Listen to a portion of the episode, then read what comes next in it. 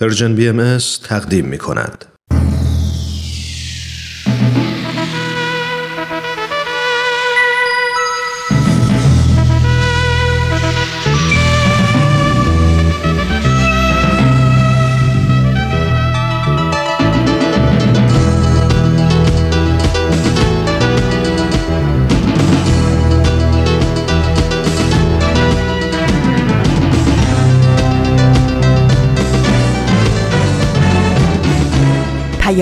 دوست. برنامه ای برای تفاهم و پیوند دلها.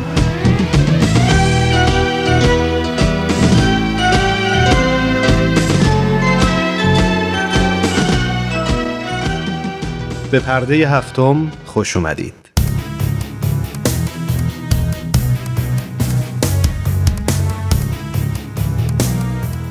من ایمان ملکوتی هستم و امروز جمعه پنجم مهر ماه 1398 خورشیدی برابر با 27 سپتامبر 2019 میلادیه.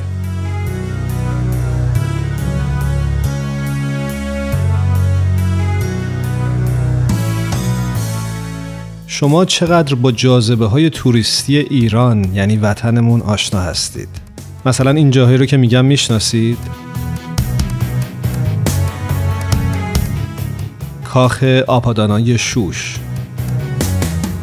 برای اون دسته که شاید احیانا نشناسم باید بگم که کاخ آپادانای شوش قصر زمستانی شاهان هخامنشی بوده. این کاخ به دستور داریوش بزرگ پادشاه هخامنشی در حدود سالهای 515 تا 521 پیش از میلاد در شوش روی آثار و بقایای ایلامی بنا نهاده شد. آبشار مارگون. مارگون نام آبشاری که در دره های غرب شهرستان سپیدان قرار گرفته. ارتفاع این آبشار به 70 متر و عرض اون به 100 متر می‌رسه.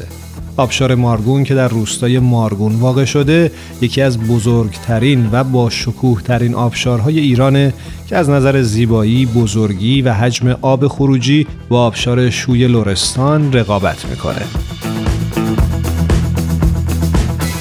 معبد آناهیتا.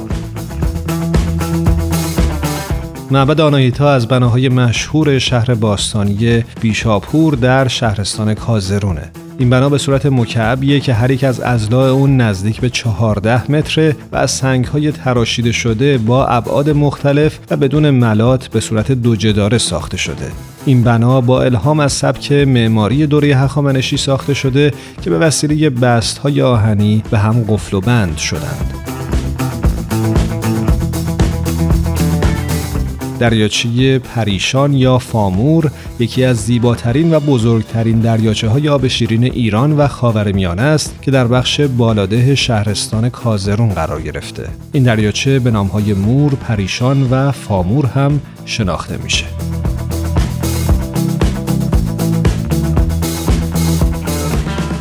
خب حالا که از بعضی از جاذبه های گردشگری ایران حرف زدیم خوبه که بگیم امروز روز جهانی جهانگردیه. پنجم مهر مصادف با 27 سپتامبر به عنوان روز جهانی گردشگری و توریسم انتخاب شده.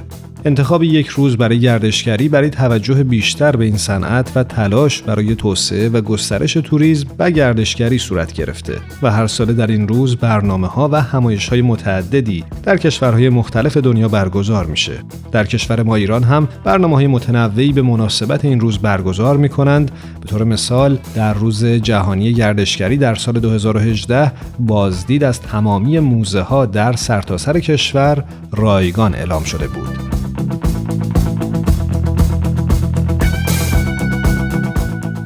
خوبه که قدری هم راجع به تاریخچه خود صنعت توریسم صحبت بکنیم. گردشگری یا توریسم به طور کلی به عنوان مسافرت تفریحی در نظر گرفته میشه. هرچند که در سالهای اخیر شامل هر گونه مسافرتی میشه که شخص به واسطه اون از محیط کار یا زندگی خودش خارج بشه.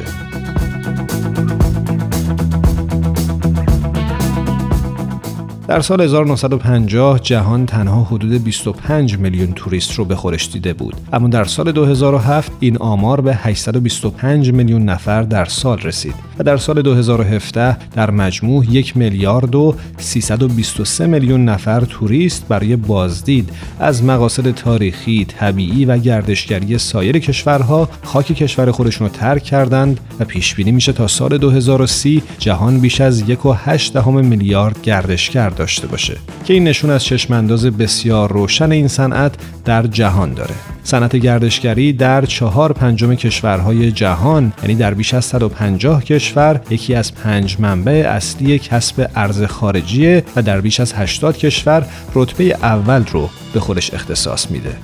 امیدواریم که صنعت توریسم در کشورمون هم بیش از پیش رونق بگیره.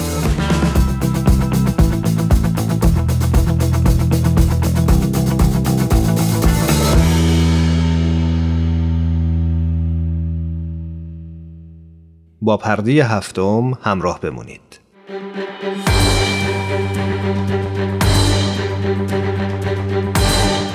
یک قهرمان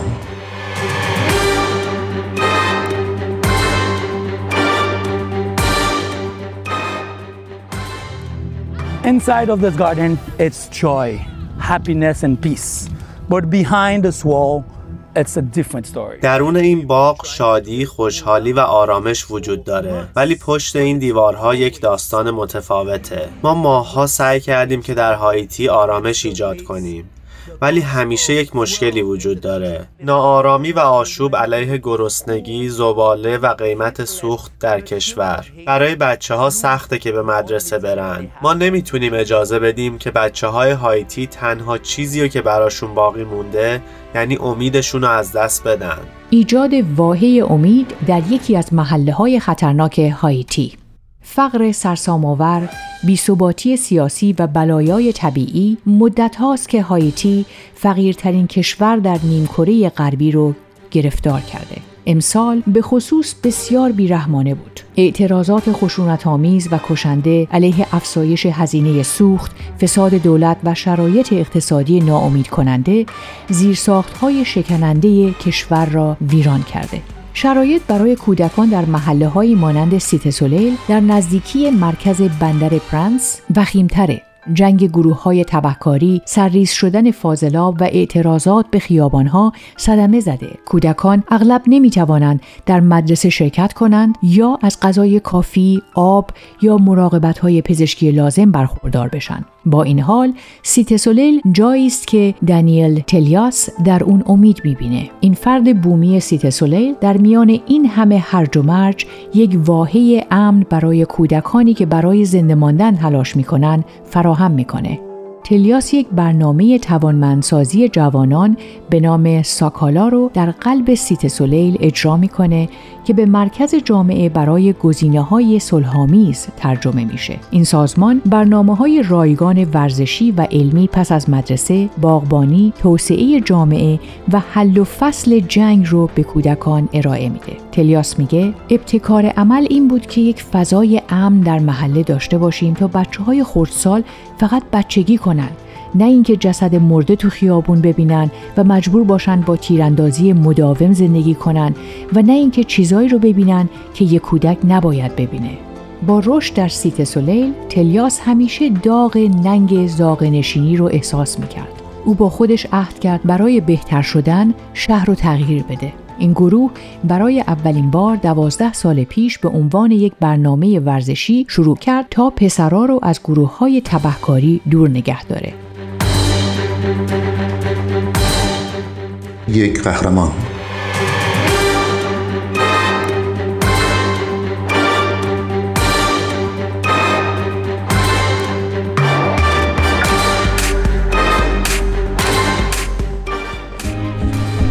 Twelve years ago in Cité Soleil, I started a community center. دوازده سال قبل در سیت سوله من یک مرکز ارتباطات رو برای جایگزین های صلحآمیز راه اندازی کردم. جایی که بچه ها یک فضای امن برای بچگی کردن رو در اختیار دارند. شما یک راه جایگزین رو می‌بینین برای تمام رنج هایی که این جامعه متحمل شده. وقتی ما کارمون رو شروع کردیم یک محل دفن زباله بزرگ کنار این زمین فوتبال کوچیک ما بود. ما از بچه ها و والدینشون خواستیم که بیان و کمک کنن تا اینجا رو به یک باغ تبدیل کنیم. جایی که بچه ها احساس کنن جای زیباییه. ما لاستیک های ماشینایی که به نشونه اعتراض در خیابونا آتیش می‌زدن رو جمع کردیم و از اونا به عنوان محل کاشت گیاه استفاده کردیم. مردم می‌تونن چیزی رو که خودشون پرورش دادن بخورن. ما کتابخونه سازمانمون رو برای استفاده تمام مدارس باز کردیم. همچنین برنامه مدیریت خشم داریم جایی که سعی می‌کنیم از انواع ورزش ها برای کمک به بچه ها استفاده کنیم تا خشمشون رو کنترل کنن. تمام برنامه ها درباره پیشرفت و توسعه جوانانه. امروزه برنامه فراگیر جنسیتی، آرامش و صلح و از طریق ورزش، باغبانی و آموزش گسترش میده. تلیاس و گروهش سالانه 200 کودک رو از طریق پرداخت کمک هزینه تحصیلی و خدمات حمایتی پشتیبانی می‌کنن و در سازمان ساکالا هر موقع که بتونن یه برنامه غذایی رایگان ارائه میدن. اون میگه ما دوست داریم آسیب پذیرترین بچه ها رو انتخاب کنیم. ما کودکانی رو که مستعد شرکت در گروه های خشن یا اعتیاد به مواد مخدر هستند، بچه هایی که ممکنه والدینی نداشته باشند و بچه های خیابونی رو در نظر می‌گیریم. ابتدا سعی می‌کنیم روی گروهی از بچه ها به عنوان یک گروه الگو کار کنیم تا به جامعه برگردن و الهام بخش بقیه باشند. این سازمان همچنین درهای خود را برای بچه های محله که به اینجا میان باز می‌کنه چون این مرکز پناهندگی برای فرار از خشونت بیرونه. در نزدیکی زمین ورزشی که کودکان در آن بازی می‌کنند کلاس های درس کتابخانه و یک باغ وجود داره که گیاهانش درون لاستیک های قدیمی شکوفه میدن که زمانی در خیابون ها میسوختند. تلیاس میگه ما اینجا رو یک مکان صلح و خوشبختی مینامیم که به پاکسازی که می‌خوایم شاهدش باشیم کمک می‌کنه. چون می‌دونیم این همون چیزیه که فرزندان سیت سولیل واقعا سزاوارش هستن. اونا فرصت شنیدن آواز پرندگان و دیدن رشد درختانی رو دارن که در این باغ کاشته شده. تلیاس همچنین یک ابتکار سبز رو برای تکثیر باغ محلی در سراسر هایتی آغاز کرده تا مردم هایتی بتونن غذای خودشون رو پرورش بدن او امیدواره فرزندان ساکالا که در حال رشد مواد غذایی و ترویج صلح هستند کسانی باشند که خانواده های خود و کل کشور را از فقر بیرون می‌کشند. یک قهرمان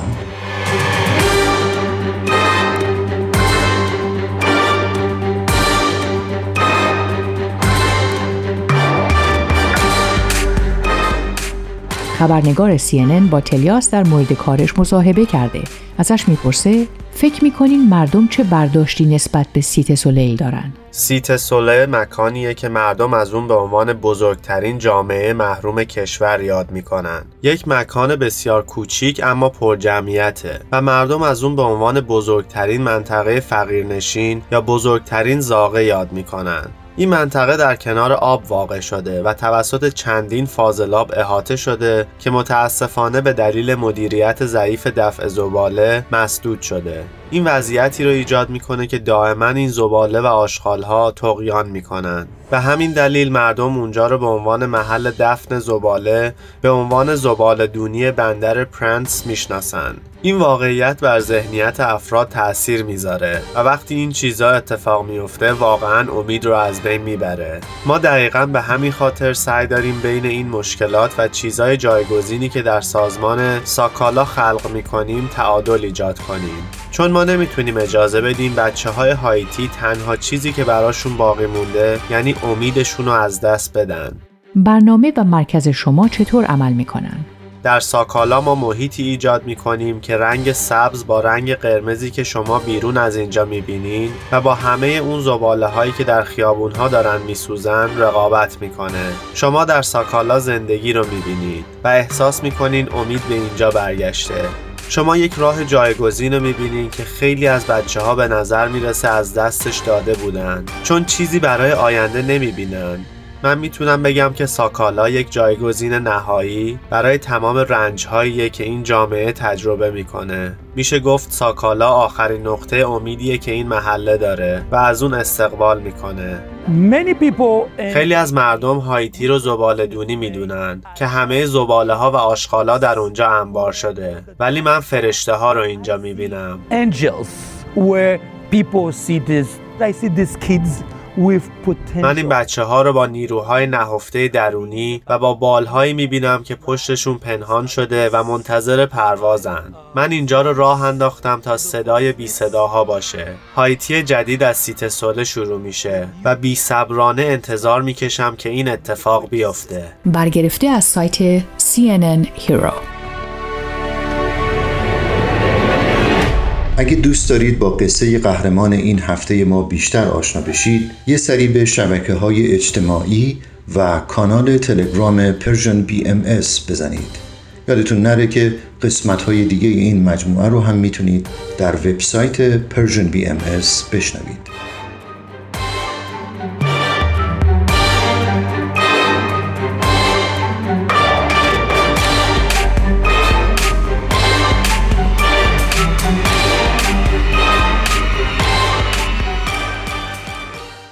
ما رو در اینستاگرام هم دنبال کنید. آدرس ما هست Persian BMS.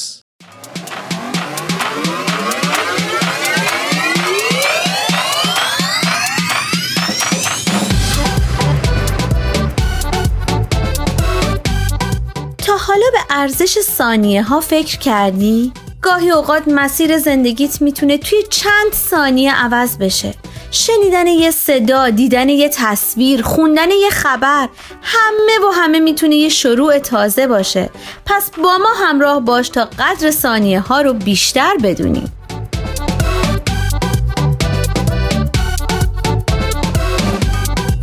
چند ثانیه با شما؟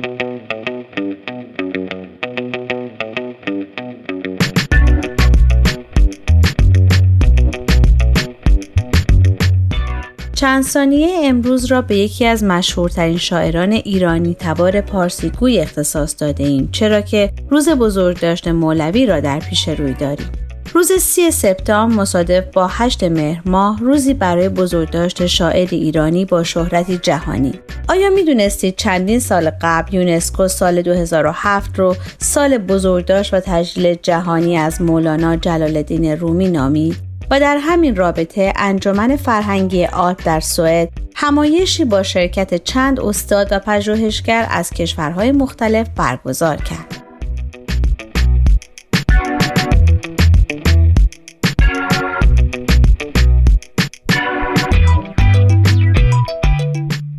در شرح حال مولانا چنین آمده جلال الدین محمد بلخی معروف به مولانا مولوی در قرن هفتم هجری در شهر بلخ دیده به جهان گشود و ظاهرا از قرن نهم به بعد القاب مولوی، مولانا، مولوی رومی برای وی به کار رفت.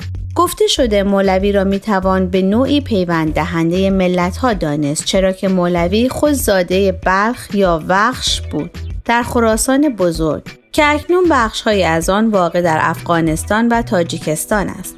در زمان تصنیف آثارش همچون مصنوی در قونیه در دیار روم واقع در ترکیه امروزی میزیست.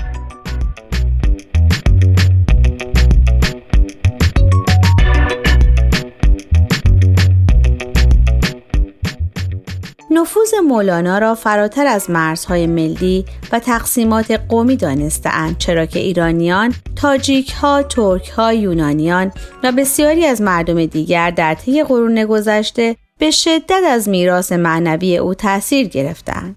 اشعار او به طور گسترده به بسیاری از زبانهای جهان ترجمه شده. بیشتر آثار مولانا به زبان فارسی است اما در اشعارش زبانهایی همچون ترکی و عربی نیز استفاده شده. مصنوی معنوی او که در قونیه تصنیف شده یکی از عالی ترین اشعار زبان فارسی به شمار می رود.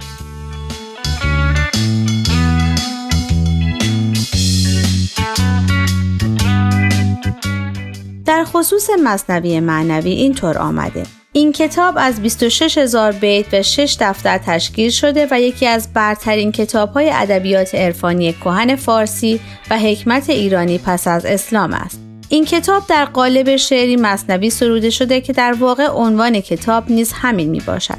اگرچه قبل از مولوی شاعران دیگر مانند سنایی و عطار هم از قالب شعری مصنوی استفاده کرده بودند ولی مصنوی مولوی از سطح ادبی بالاتر برخوردار است در این کتاب 424 داستان پی در پی به شیوه تمثیل داستان سختی های انسان در راه رسیدن به خدا را بیان می کند.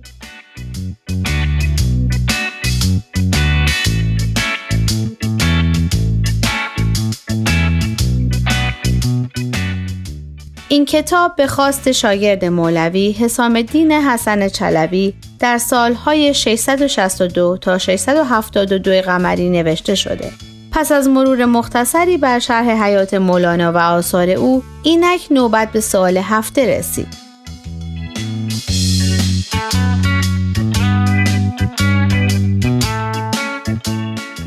آیا تا کنون در مورد شب عروس و یا شب وسال در طریقت مولویه که به شب درگذشت مولانا جلال الدین محمد بلخی گفته می شود چیزی شنیده اید؟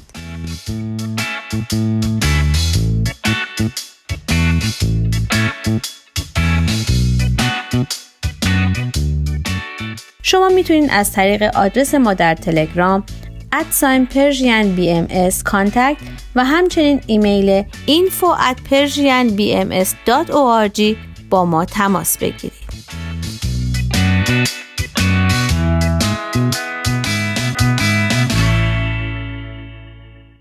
آرشیو این مجموعه در وبسایت Persian BMS به آدرس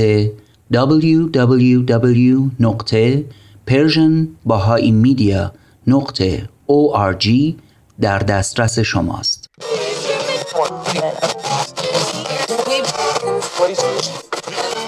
اگه امروز حالت خوبه اگه یه عالمه انرژی مثبت داری اگه حس خوبی داری و دلت نمی‌خواد که اونو از دست بدی اگه می‌خوای برای شروع هفته تازه انگیزه داشته باشی فقط کافیه که فرکانس ذهن تو روی موج مثبت رادیوی ما تنظیم کنی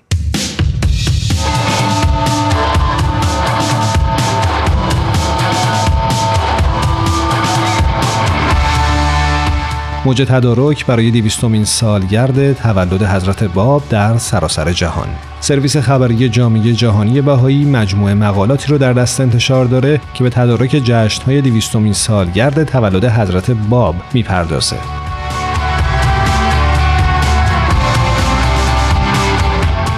همزمان با آماده شدن جوامع بهایی برای برپایی جشنهای مخصوص به مناسبت دویستمین سالگرد تولد حضرت باب موجی از اقدامات متنوع با الهام از زندگی و آموزه های حضرت باب و بهاءالله در سراسر جهان به چشم می‌خوره.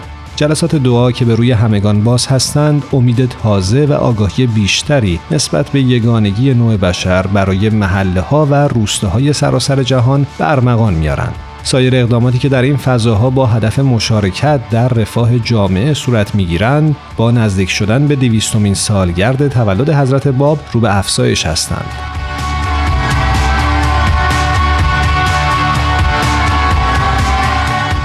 صفحات مرتبط در اینستاگرام، فیسبوک و یوتیوب به طور مرتب با تصاویر و ویدیوهایی در بزرگداشت دیویستومین سالگرد تولد حضرت باب و همینطور دیویستومین سالگرد تولد حضرت بهاءالله که در اکتبر 2017 برگزار شده بود به روز میشن.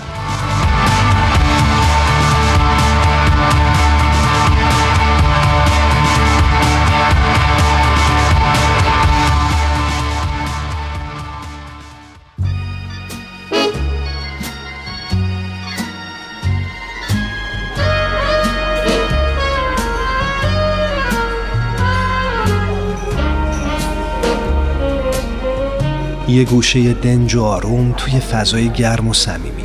با اینکه دنجه ولی خلوت نیست. شاید بشه گفت یه جورایی شلوغم هست. البته از اون نوع شلوغیایی که اصلا آزار نمیرسونه. همه سرشون تو کار خودشونه. کسی مزاحم کسی دیگه نمیشه. یکی مشغول مطالعه است یکی داره با هنسفیریش موسیقی مورد علاقه شو گوش میده.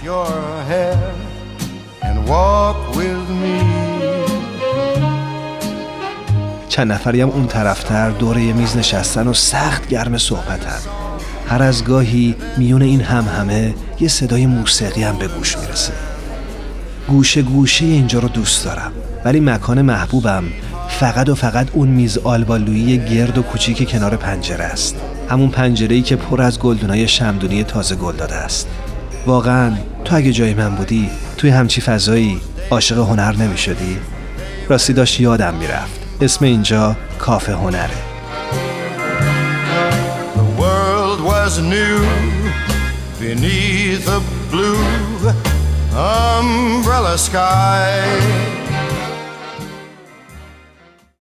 به نظر شما بلیت سفر به مریخ چند دلاره؟ ایلان ماسک بنیانگذار و مدیرعامل شرکت هوافضایی اسپیس ایکس میگه بلیت سفر به مریخ برای مشتریان این شرکت کمتر از 500 هزار دلار خواهد بود.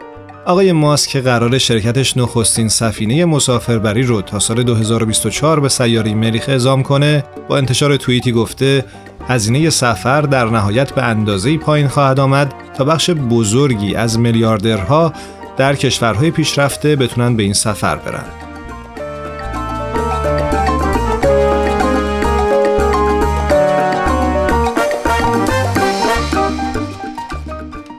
ایلان ماسک نوشت بسیار مطمئن هستم که قیمت بلیت سفر به مریخ روزی کمتر از 500 هزار دلار خواهد بود و شاید زیر 100 هزار دلار. به اندازه که مردم در اقتصادهای پیشرفته بتونند خونه هاشون رو روی زمین بفروشند و به مریخ نقل مکان کنند اگر خواستند. بلیت برگشت هم رایگانه.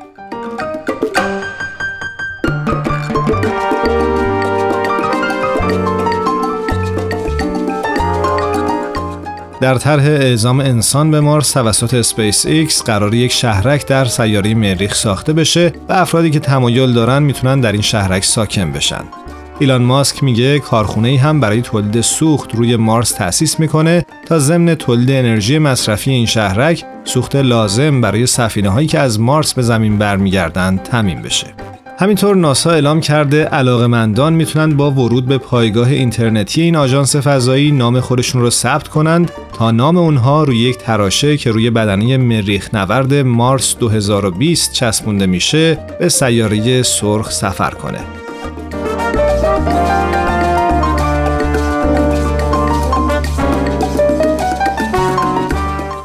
اما چرا اینا رو گفتیم؟ برای اینکه از اونجایی که امروز مصادف بود با روز جهانی گردشگری و اینطور که به نظر میاد برای گردشگران در آینده دیگه زمین جذابیتی نداره و به فکر سفر به کرات دیگه هستند پس تصمیم گرفتیم کافه هنر امروز رو اختصاص بدیم به سفری به مریخ به همراه فیلم مریخی.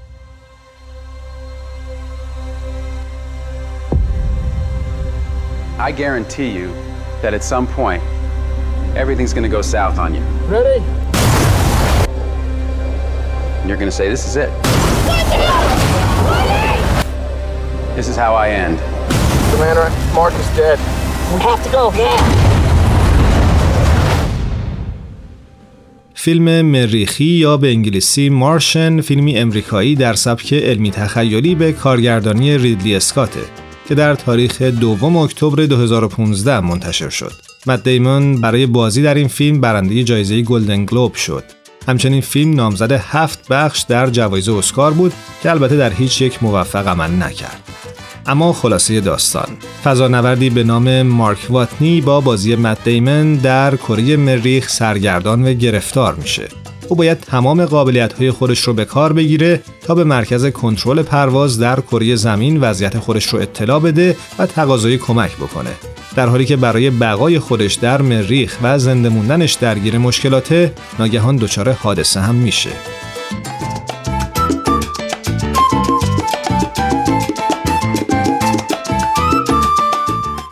دوستانش برای نجاتش تلاش می‌کنند و با کمک نبوغش اتفاقات جالبی براش رقم می‌خوره. گروهی فضانورد که شش نفر هستند برای مأموریتی فضایی به سیاره مریخ فرستاده شدند که مأموریت اونها 31 روز طول خواهد کشید.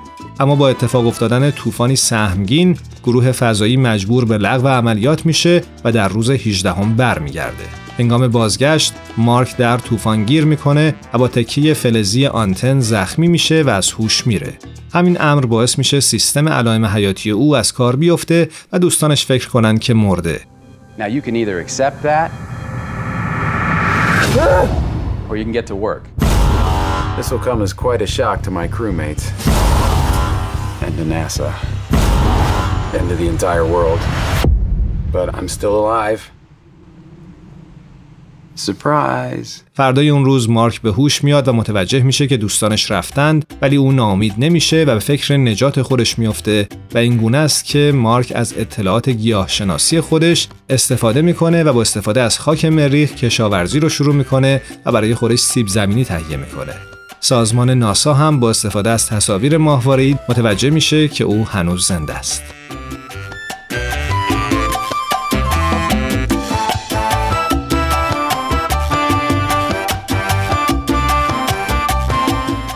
اما نقد کوتاهی بر فیلم مریخی. این فیلم آخرین کار از مجموعه فیلم های علمی تخیلی واقعی رایان است. این دسته فیلم ها از علمان های عامه پسند فضایی این ژانر اجتناب می کنند و در عوض روی جنبه های باورپذیر تمرکز می کنند بعد از نمایش بین ستاره‌ای یا اینترستلر کریستوفر نولان مریخی به گمان زنی درباره نحوه رفتن انسان به مریخ در آینده نزدیک می‌پردازه. به استثنای یک پایان تقریبا بالاتر از حد انتظار فیلم اغلب از المانهای هالیوودی که گاهن ژانر علمی تخیلی رو به فانتزی آینده گرایانه تنظر میده اجتناب می‌کنه. این فیلم نه اثری اکشن محور و نه مبالغه ای از جلوه های ویژه است.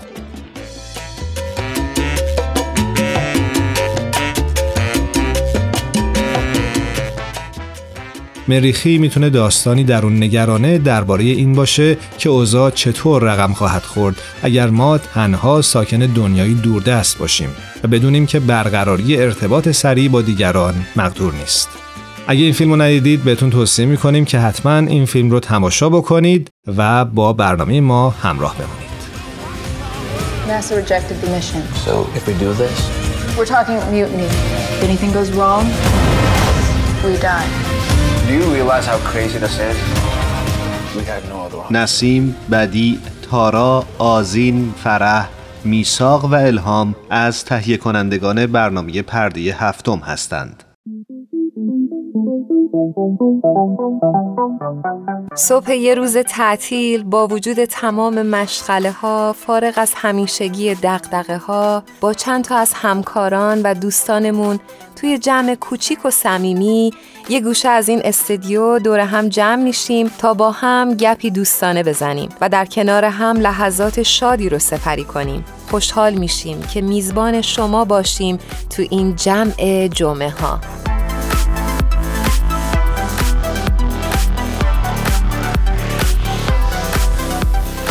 آوا چطوری؟ حالت خوبه؟ می‌دونم که هفته خیلی پرکار رو داشتی اما الان می‌بینم که خیلی بشاش و خنده روی آره ایمان جان چطوری تو؟ من خیلی عالیم. منم خوبم خدا رو شکر. بعد از یه فرصتی که برای خودم پیدا کردم تا مقدار به کارهای شخصیم برسم اما در کل الان زندگی بر وفق مراده.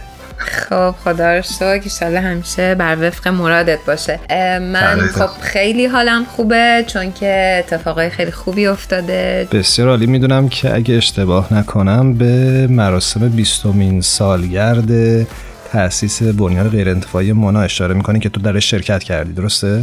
بله خیلی هیجان انگیز بود و اصلا باورم نمی‌شد که از نزدیک بتونم واقعا همچی آدمایی رو باهاشون آشنا بشم و ببینم که چه کارهای بزرگی خالصانه و بی سر و صدا دارن انجام میدن و چه کمک های بزرگی و چه نتایج بزرگی داشته. قطعا همینطوره. برای اون دسته از شنونده هامون که شاید آشنا نباشن با بنیاد غیرانتفاعی مونا باید بگم که این بنیاد در سال 1999 میلادی توسط یک گروه کوچیک از افرادی که به عدالت اجتماعی واقعا باور داشتن و سعی داشتن که برای کودکان کاری انجام بدن تا بلکه از طریق آموزش کودکان بتونن دنیا و محیط اطرافشون رو تغییر بدن تأسیس شد و تا به امروز فعالیت می‌کنه.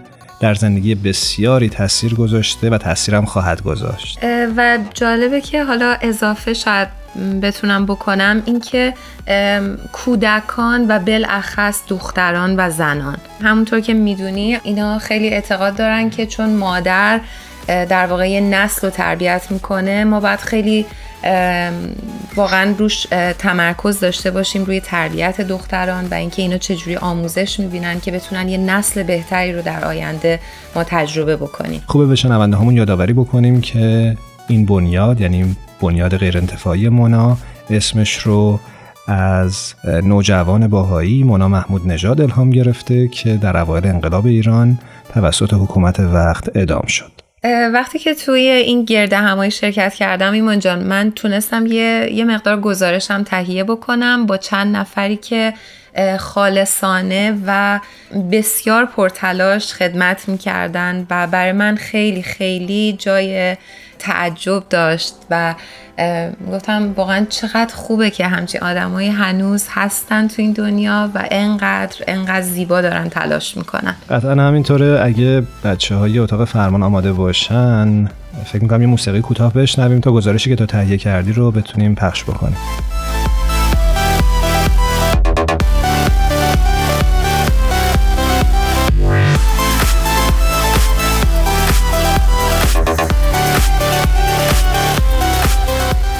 من چند وقت پیش فرصت اینو داشتم که در مراسم بنیاد خیریه مونا شرکت کنم و از نزدیک با همکاران این مؤسسه آشنا بشم. در گفتگویی که با خانم سیما مبینی داشتم پرسیدم که هدف از برگزاری این مراسم چیه؟ امروز ما در جشن بیستمین سالگرد تأسیس بنیاد غیر انتفاعی مونا هستیم و در طول تمام این سال در مناطق مختلف در امریکا ما این جشن ها رو داریم. بنیاد غیر انتفاعی مونا در 1998 هنگامی که مؤسس این بنیاد خانم مهناز جاوید در یک کنفرانس توسعه اقتصادی و اجتماعی بودند و برای اولین بار با یک سری از پروژه هایی که در ممالک مختلف برای تعلیم و تربیت هستند آشنا شدند به فکر ایشون و دو سه نفر از دوستاشون رسید. پروژه هایی رو که قشر مردم جامعه در هر کشوری شروع کردن و تاکید به تعلیم و تربیت عمومی و به خصوص تعلیم و تربیت دختران دارند فکرش در اون موقع به نظرشون اومد و از همون موقع شروع به کار کردند و الان 20 ساله که مشغول به کار هستیم و 18 پروژه در دوازده کشور رو در دنیا ما حمایت می‌کنیم. و در انتها از خانم سیما مبینی پرسیدم چطور این پروژه ها رو شروع و انتخاب می‌کنن؟ به خاطر اینکه ما هیچ پروژه‌ای رو خودمون شروع نمی کنیم اکثر اوقات به وسیله اشخاصی که ما می‌شناسیم پروژه ها به ما معرفی میشن و یک پیشنهادی برای ما میفرستن و ما اولین کاری که می‌کنیم این هست که یک سفری به اون منطقه از دنیا می‌کنیم. پروژه رو به طور دقیق بررسی می‌کنیم و بعد هیئت مدیره ما این پروژه ها رو بررسی دقیق می‌کنه و بر اساس اینکه اینها اصولی رو که ما پیروی می‌کنیم اینها عاملش هستند یا نه تصمیم می‌گیریم که یک پروژه رو حمایت بکنیم یا نکنیم و البته باز ما به هر پروژه‌ای هر دو سالی یک بار سفر می‌کنیم. هر سال دو بار راپورت دقیق و خیلی با جزئیات از تمام این پروژه ها می‌گیریم. هر سال این پروژه ها برای ما دوباره یک بودجه ای که از ما می‌خوان میفرستن که دقیقا این بودجه چی هست و ما بر اساس استطاعتمون بعضی چیزها رو حمایت می‌کنیم در تمام این پروژه. در طول این مراسم فرصت کردم که با چند تا از شرکت کننده های این بنیاد هم آشنا بشم. کسایی که با این مؤسسه در واقع کار می‌کنن. بریم گوش بکنیم صحبتاشونو. لطف می‌کنیم بگیم برامون که چرا اینجا تشریف آوردین. ما اومدیم که بتونیم مونا Foundation رو بتونیم اینا رو support شون کنیم. در حال اینکه organization ی هست که بسیار مقصود خوبی دارن همش کمک به مردم هست کمک به خانوم ها هست به فرزندانشون اونا که بتونن تحصیل کنن درس بخونن سواد داشته باشن.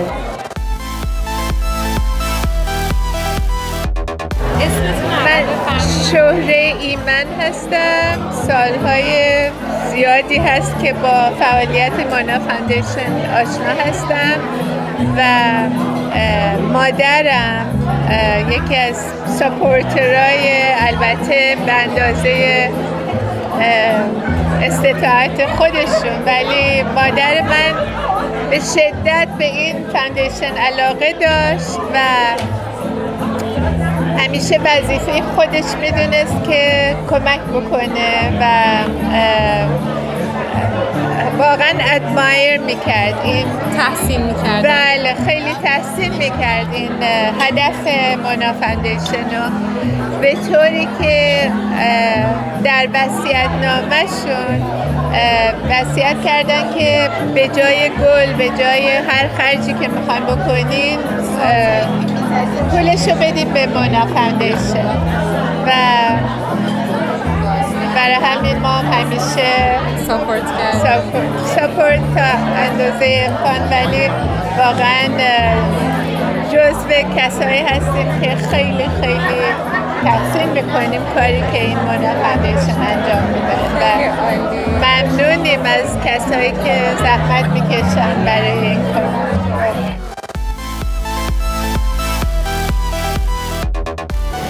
من این گروه رو دوست دارم برای که support می‌کنن برای بچه هایی که شانس ندارن برن مدرسه و مادرها و مادر به نظر من خیلی مهمه و برای همین و مخصوصا به خاطر مونا خود مونا که یکی از معلما بوده.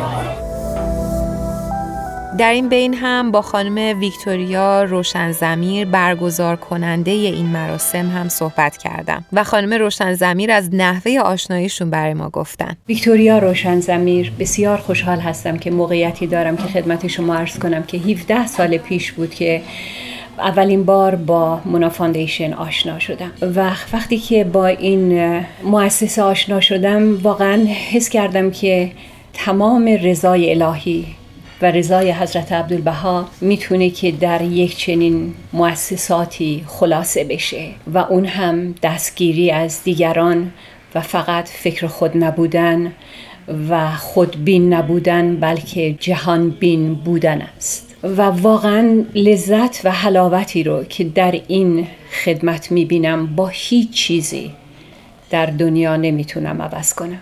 و همیشه فکر می‌کنم که خب مطمئنا اون حلاوت از رضای الهی است که برای من به وجود میاد که اینقدر خوشحال منو نگه میداره و فکر می‌کنم که کاری کردم که فقط برای خودم نبوده و به فرموده حضرت عبدالبها نفعش به عموم رسیده. به خصوص برای بچه هایی که در مناطق نیازمند دنیا زندگی می‌کنن. به خصوص وقتی که دختر بچه ها تربیت میشن تحصیل می‌کنن. به فرموده حضرت عبدالبها اولین مربی طفل مادره. وقتی که اونها مادرهایی دانا آگاه روشنفکر باشند فرزندانی رو هم که در دامن خودشون میپرورونن همونطور خواهند بود و مسلما مادر دنیای بهتری از اینی که الان می‌بینیم خواهند بود. با یک قطعه شعر کوتاه سخنم رو خاتمه میدم. همه روز روزه بودن همه شب نماز کردن. همه سال حج نمودن سفر حجاز کردن. ز مدینه تا به مکه سر و پا برهنه رفتن. دو لب از برای لبیک به فریزه باز کردن. به مساجد و معابد همه اعتکاف کردن. شب جمعه ها نخفتن به خدای راز گفتن. ز وجود بی نیازش طلب نیاز کردن. به خدا. به خدا که هیچ کس را سمر آنقدر نباشد که به روی ناامیدی در بسته باز کردن. که به روی ناامیدی در بسته باز کردن. متشکرم.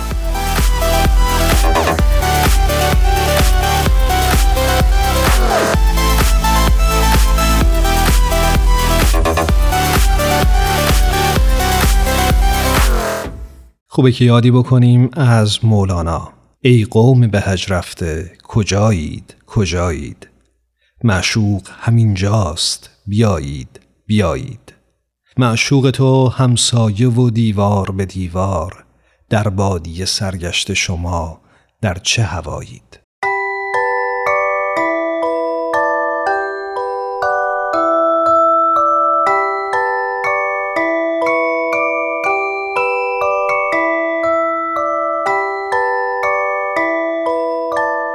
ام استودیوز به سفارش رادیو پیام دوست این برنامه رو براتون تهیه کرده بود.